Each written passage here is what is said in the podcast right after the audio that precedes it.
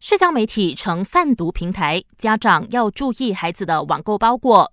国家反毒机构总监苏德诺揭露，许多贩毒集团目前不单单只是在暗网售卖毒品，他们也开始通过 WhatsApp 和 Telegram 等社交媒体传播购买毒品的资讯。而最便宜的合成毒品，最低只需十八令吉。因此，他提醒家长必须时刻留意家里的包裹，而国家反毒机构也会与相关单位探讨如何对包裹进行有效的监管。此外，Telegram 最近也有不法分子冒充国家银行，在平台上发布虚假投资广告，声称投资者可以在三到六个小时之内用五百令吉本金换来一万七千令吉的回酬。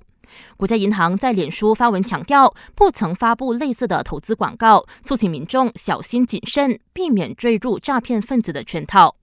首相拿督斯里安华表示，团结政府在网络安全方面绝对不会妥协和拖延，并透露内阁将在下个星期三十九号召开会议，讨论和敲定简化国家网络安全生态系统的政策。